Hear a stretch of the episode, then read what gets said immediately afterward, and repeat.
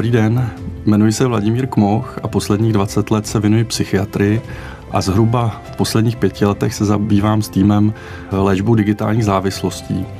Mezi to patří třeba závislosti na online hraní, sociálních sítích i nadměrné užívání digitálních technologií. V tomto kurzu se dozvíte o doporučeních pro digitální detox. Povíme si něco o zásadách digitální hygieny. Mám pro vás takový malý tip, jak se v tomto ohledu zachovat zdravěji, jak je důležité na určitá místa mobil nebrat a povíme si o tom, kdy zkusit den bez mobilu a jak nám může pomoci i třeba pobyt v přírodě. Zbavte se digitální závislosti. Mistrovský kurz Vladimíra Kmocha. Říká se, že oheň může být dobrý sluha, ale i špatný pán a něco analogického jde použít i pro chytré telefony a počítače, které nás denně obklopují čím dál více. Nejnovější statistiky mluví o tom, že děti denně stráví s mobilním telefonem asi 2,5 hodiny, ale o víkendu i 4. Digitálními závislostmi je dle Národního monitorovacího střediska ohroženo 5 až 6 dospělých Čechů a ve skupině mladých dospělých, kterým je 18 až 25, to ohrožení je až u 22 Skupinu seniorů zase ohrožují řetězové maily a dezinformace, které často šíří strach a nenávist, poskytují jednoduché vysvětlení u často komplexnějších problémů. Obvyklým obsahem těchto mailů jsou témata zdravotní jako COVID, témata ohrožení migrací nebo témata války. Zajímavý postřeh, který platí i u dílerů tvrdých drog, jak o tom píše Adam Alter v knize Neodolatelné, je takzvané heslo Nikdy se nesjíždějí vlastním zbožím a platí to jak u vlastně zakladatele Twitteru, tak i u zakladatele Apple, který svým dětem doporučoval mít spoustu knih, ale vlastně třeba ten iPhone jim nedopřál. A myslím, že vlastně tito lidé, kteří s těmi technologiemi pracují, velmi dobře vědí, jak je ten systém programovaný a proto se snaží své děti trochu od toho ochránit. Tématu online závislostí mě přivedli jednak mý pacienti a jednak mý kamarádi. U pacientů jsme se čím dál častěji začali všímat takzvané digitální nespavosti, a některé pacienty, které se nám podařilo dostat z tvrdších drog, eh, tak ti se vrhli do světa digitálních závislostí. Také někteří spolužáci, kolegové a kamarádi se začali ptát, jak nastavit pravidla v užívání digitálních technologií doma svým dětem. Sám jsem si potřeboval ve věcech udělat jasno a začal to téma po večerech studovat. Oblíbil jsem si knihy od německého neuropsychiatra profesora Manfreda Spitzera nebo americké terapeutky Kimberly Youngové. Manfred Spitzer popisuje neurobiologii závislostí na mobilních telefonech v knize Digitální demence, která vyšla mimo jiné v češtině, kde varuje před možnými negativními dopady hlavně na duševní zdraví. Kimberly Youngová se v několika knihách zaměřuje na diagnostiku, prevenci i léčbu. Jak poznat závislost na digitálních technologiích? Většina lidí si myslí, že díky sociálním sítím stoupne v oblibě – Málo kdo si představí, že by se díky sociálním sítím mohl dostat do samoty a do deprese. Jedna ze studií u uživatelů Facebooku například hovoří o tom, že užívání této sociální sítě vede k většímu pocitu nespokojenosti, osamělosti a depresivitě.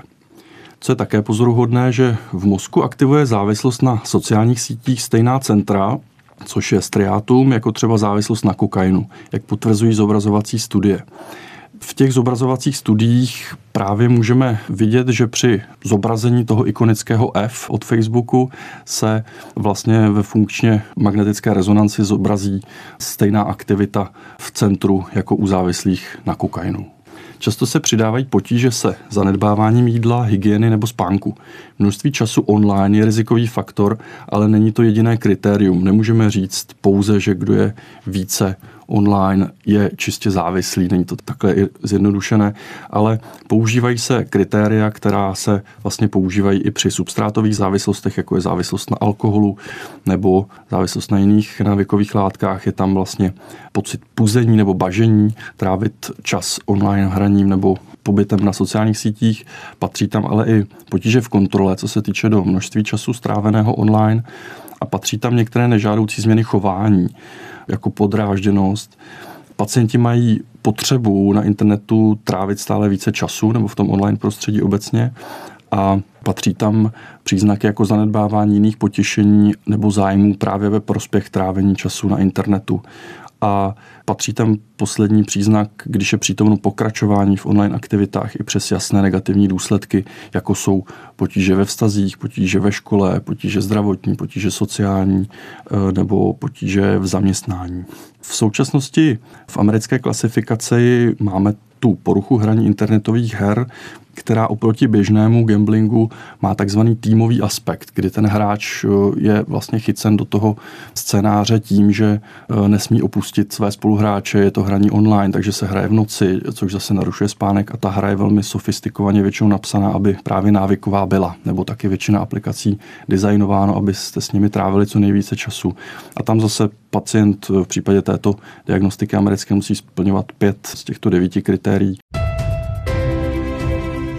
U večeře telefon ne. A teď už něco k tomu praktickému detoxu. Málo se ví a v médiích komunikuje, že 6. února slavíme Mezinárodní den bez mobilu. Je to šance, kdy si můžeme zkusit plnou abstinenci alespoň jeden den v roce. Ale možná jste to už zkusili dobré období, kdy to zkusit, je třeba víkend. Ideálně se vlastně od sociálních sítí nebo i od her můžeme na den odstavit a zkusit nějaký výlet, ale o tom ještě popovídám dále. Zde se více zaměříme na prevenci v rodině, kterou můžeme ovlivnit. Zkuste se nadechnout a dlouze vydechnout. Jdeme na to. Vše bych začal večer u společné večeře. Trávíte ji společně s dětmi? Máte u toho zapnuté mobily a televizi? Možná děláte chybu. Ve většině doporučení se hovoří o jídle bez mobilů nebo večeři bez mobilu. Během společného jídla neužíváme žádné obrazovky. Nejde jen o etiketu, ale i o špatný návyk, který bychom dětem zafixovali. Může nám to přinést i prevenci v oblasti snížení rizika poruch příjmu potravy, kde často společná večeře v rodinách chybí. A kde mobil máte přes noc? Je dobré mít v bytě nějaké nabíjecí místo nebo košík, které bude mimo ložnice a kde dospělí i rodiče nechají mobily odpočinout a přes noc nechají dobít baterky. Jsou země jako USA nebo Německo, kde již děti tráví s obrazovkami více času než spánkem. Je to přes 7,5 hodiny. To je jistě špatně nejen kvůli fixování paměti, imunitě, regeneraci mozku, ale i třeba náladě nebo soustředění druhý den ve škole. Ideálně jednu až dvě hodiny před spánkem bychom měli obrazovky vypnout. Je tu riziko ovlivnění tvorby spánkového hormonu melatoninu modrým světlem, ale i ovlivnění rušivým obsahem, ale dojde i k samotnému odálení usínání právě časem stráveným s obrazovkou. Tento proces je fajn podpořit čtením knih. Když budete dětem číst, zlepšíte i jejich šanci na úspěch, zase dle některých studií. Kdy je potřeba opravdu všechny mobily vynechat je období do tří let věku dítěte. Dítě jinak nerozvine řeč a pohyb, což vidíme i od eh, kolegů neurologů, nebo je dítě ve vývoji opožděno. Jednou z cest je počkat s mobilem až do chvíle, kdy už dítě jezdí samo domů, ale i ten čas lze vyřešit chytrými hodinkami se simkou nebo tlačítkovým telefonem. Množí se množství dětí, které mají poruchu pozornosti a u některých dětí s poruchou pozornosti stačí upravit životosprávu a nemají ve výuce problém když dbáme na dostatečný spánkový režim, tak nám u toho dítěte může odpadnout starost, jak dítě objednat dětskému psychiatrovi, jehož dostupnost je nyní minimální. S adolescentem už je vhodné probrat, co ho baví hrát a sledovat a zkusit chvilku hrát s ním a nekritizovat, jen tiše pozorovat. Podpořit ho ve zvládání kontroly nad časem s telefonem můžeme i rodičovskými aplikacemi, které hlídají omezení telefonu v noci a přes den nastavíme časový limit. Často jedna až dvě hodiny stačí. A nezapomeňte, že mobil je dobrý sluha, ale zlý pán. S přírodou k digitálnímu zdraví. O generaci dříve si téměř půlka dětí hrala v divoké přírodě, nyní dle britské studie každé desáté. Pobyt v přírodě má pozitivní efekt na emoce, myšlení, pozornost, pro sociální chování a tvořivost.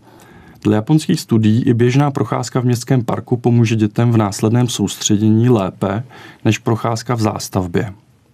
Existují i významné experimentální studie, které dokazují, že pohyb v lese snižuje hladinu stresového hormonu nadledvinek, kortizolu a mozkovou aktivitu v prefrontální kůře. Čas strávený v přírodě pomáhá zlepšit fyzické i psychické zdraví i snížit úmrtnost. Ve městě je asi o 40% větší šance onemocnět poruchou nálady a asi dvakrát větší šance onemocněním schizofrenie než na vesnici, což bylo publikováno v časopise Nature.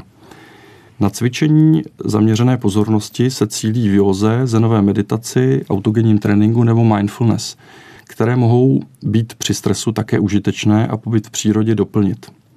V lesní terapii, takzvané Shinrin Yoku, se jedná spíše o pomalou procházku lesem, tempem bližší našemu českému houbaření, které je tu tak oblíbené. Stále častěji se v západních zemích využívá tzv. green care. V našem prostředí hovoříme o léčbě přírodou nebo ve městech častěji o zahradní terapii. Jak se kde v psychiatrii využívá, je různé, ačkoliv pobyty v lázních a v přírodě uznávají pojišťovny, k zahradní terapii nemáme zatím dost personálu, ale nadšení let kde nechybí.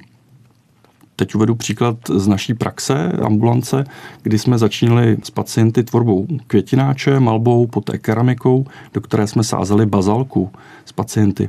Jinde jsme zkoušeli kurz tvorby závěsních rostlin, takzvaných kokedám, nebo procházky do zeleně ve městě. V rámci kurzu zahradní terapie jsme vytvořili vyvýšený záhon a následný rok zkoušeli s pacienty také výsadbu léčivek do vyvýšeného záhonu nebo běžného záhonu a vycházky do botanické zahrady, kde obzvlášť oblíbená byla přednáška o masožravých rostlinách pana magistra Šonky. Letos nás čeká výsev léčivek eh, do truhlíků a tvorba louky pro hmyz. Plánujeme i drobný lentart a arteterapie v zahradě.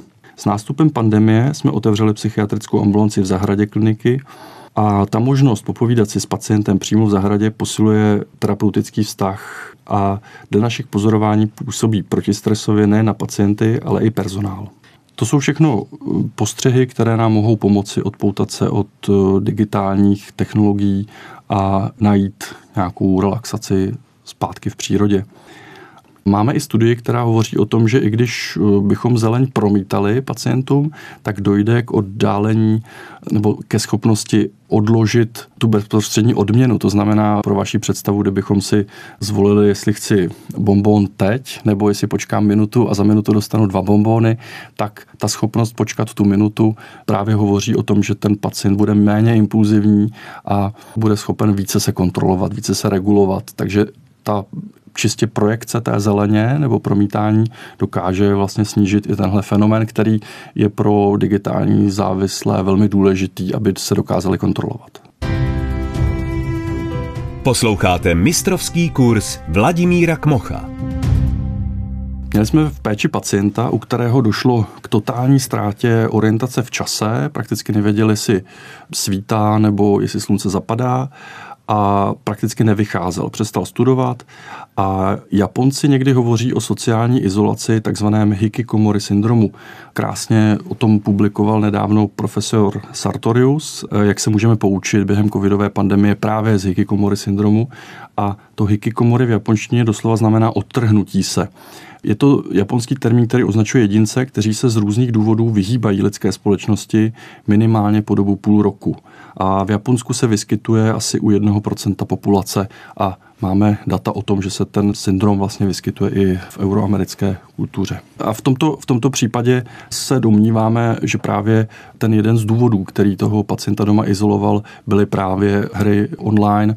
Mohou to být ale i jiné důvody. Není to jediný možný důvod, ale často se právě v součinnosti s tím výskytem hikikomory syndromu hovoří o online závislostech. Také se popisuje u mladých dospělých takzvaný FOMO fenomén, nebo Fear of Missing Out. Jedná se o moderní formu digitální neurózy. Je to strach, že mi něco uniká, že někde můžu chybět.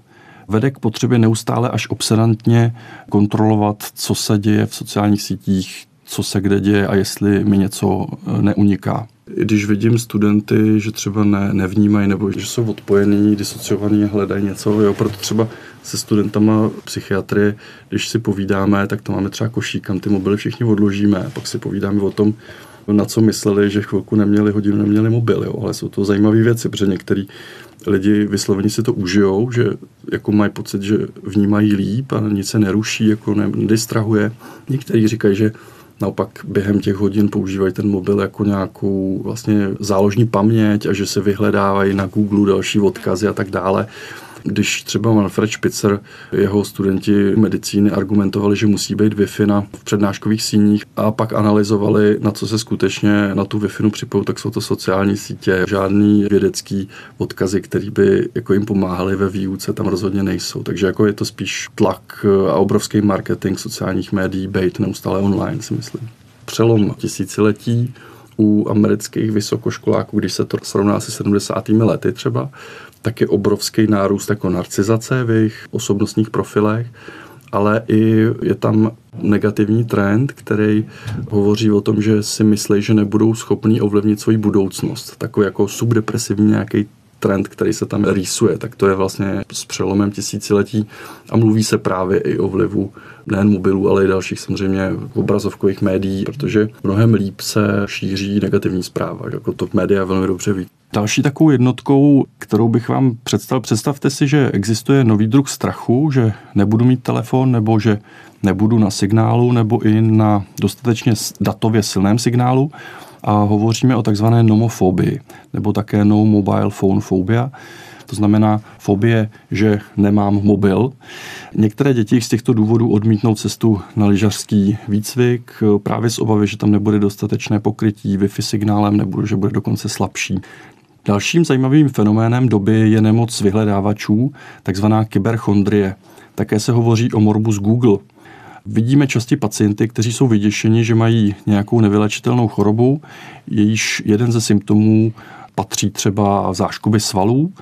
Pro vaši představu nejčastěji ty záškuby svalů působí třeba nedostatek spánku, přepracovanost, nadbytek kofeinu, ale vyhledávač eh, jim najde třeba amyotrofickou laterální sklerózu na prvních místech nebo roztroušenou sklerózu a už začíná bludný kruh strachu a často eh, nám takové pacienty přivedou neurologové ve velké panice a my jako psychiatři musíme sklidňovat. Mistrovský kurz o digitálním zdraví. Tady ještě pro vás mám pár rád, jak postupovat, když by se nám na první pokus nedařilo snižovat eh, množství času online nebo pobyt v digitálním prostředí omezovat. V případě, že se nám nedaří regulovat celkové množství času, snažíme se zaměřit alespoň na čas, kam technologie opravdu nepatří, jako je společné jídlo.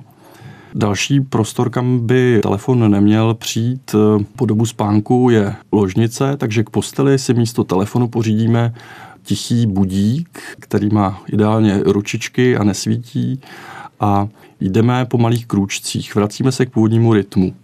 V případě, že se nepodaří regulovat množství času stráveného s konkrétní aplikací, jak radí terapeutka Kimberly Youngová, můžeme ji zkusit definitivně smazat. Obrátíme se na terapeuta, adiktologa nebo psychiatra, který nám může se zvládnutím kontroly pomoci. Někdy se jedná o přidruženou úzkost, depresi nebo poruchu pozornosti, kterou je vhodné podpořit medikací a někdy i potřeba hospitalizace, například u online hraní nebo online gamblingu nebo případ pacienta s hikikomory syndromem, kterého jsme zvěňovali. U řady vážnějších pacientů se nám osvědčilo využití tzv. motivačních rozhovorů. Je to terapeutická cesta, jak pomoci pacientovi se zorientovat v jeho vnitřní motivaci ke změně a nedát pacientovi šablonu, která časem přestane fungovat, ale zkusit mu pomoci vytvořit vlastní důvody, proč tu změnu udělat. Každý z pacientů je unikátní a má trochu jiné zdroje a jiné motivace proč chce něco změnit. Proto často taková šablonovitá doporučení, které se snažíme i tady v pořadu vytvářet, nemusí fungovat. Také jsme si mysleli, že bude dobrý nápad otevřít skupinu pro digitálně závislé, ale ukázalo se, že více fungují i profitují pacienti v individuálním přístupu. Většina Čechů se začátkem covidové pandemie v roce 2020 trávila v online prostředí asi o třetinu více času – a jak už víme, právě čas strávený online je rizikový faktor. A jak jste na tom vy? Trávíte s obrazovkami méně nebo více času? Větší konzumace času s obrazovkou vede u dětí k poklesu empatie, k větší impulzivitě, pocitu nespokojenosti a jisté narcizaci. Někdy se hovoří o tom, že dnešní děti fotí převážně selfiečka oproti generaci, kterým je třeba 30, tak dětem, kterým je 10-15, tak když se jim podíváte do fotoalb, jsou to selfiečka a Kuriozní je, že v lednu eh, letošního roku 23 podali sítě škol v Seattle v USA žalobu proti sociálním sítím, protože již některé děti přestávají být vzdělavatelné. Zhoršuje se jejich duševní zdraví, co se týče úzkosti, depresivity, koncentrace, nespokojenosti a školy přestávají kapacitně tyto potíže zvládat a zvládají zároveň rekrutovat odborníky v oblastech mentálního zdraví. Zbavte se digitální závislosti. Mistrovský kurz Vladimíra Kmocha. Tak myslím si, že úplná abstinence v nějakém věku jde a určitě děti mají spoustu tvořivých aktivit, které baví a v tom obzvlášť tom předškolním věku není extra velký důvod, proč by jsme je měli odkládat do hlídacího koutku mobilních telefonů ale myslím si, že v nějakém věku už třeba telefon mohou konstruktivně využít třeba někdy při výuce a to komunikování, kolik je ještě málo a kolik už je moc, je nesmírně v těch rodinách složité nastavit. Je to jeden z nejčastějších důvodů hádek v současných českých rodinách. Patří to mezi první tři příčky právě těch sporů a myslím si, že čím dříve se nastaví nějaká digi pravidla, tak tím lépe a spokojně pak může být, když jsou děti starší. V případě detoxu dospělých bych zkusil ideálně den, kdy mobil nepotřebujeme, jako je víkend, v případě, že chcete zkusit eh, Mezinárodní den bez mobilu, je to toho 6. února a jinak mezi zásadní témata, jak už jsme si řekli, platí právě nemít mobil v blízkosti postele a v průběhu noci nepoužívat ho při jídle, ale čistý detox v dnešní době si může dovolit málo kdo. Z mého pohledu je digitální detox vlastně jenom metafora nějakého směřování v našem životním stylu a je to čistě o tom, že vlastně už si detoxifikovaného pacienta můžeme představit v podstatě na několik málo hodin, ale už to nemohou být třeba týdny nebo měsíce.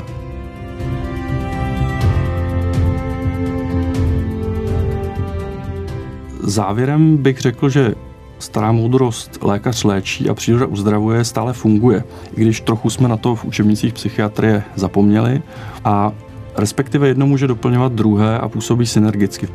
Je prokázáno dle metaanalýzy z posledních let, že pobyt v zelení má prokázaný efekt na snížení tenze, snížení impulzivity, což právě u digitálních závislostí nebo některých jiných návykových látek eh, vítáme, ale dochází i k snížení depresivity a úzkosti, Již pouhá 15-minutová procházka zelením může pomoci a máme na to studii na dětech i dospělých. V Čechách máme skvělou síť turistických cest, jejich značení je pokládáno za jedno z nejlepších v Evropě, tak proč toho nevyužít?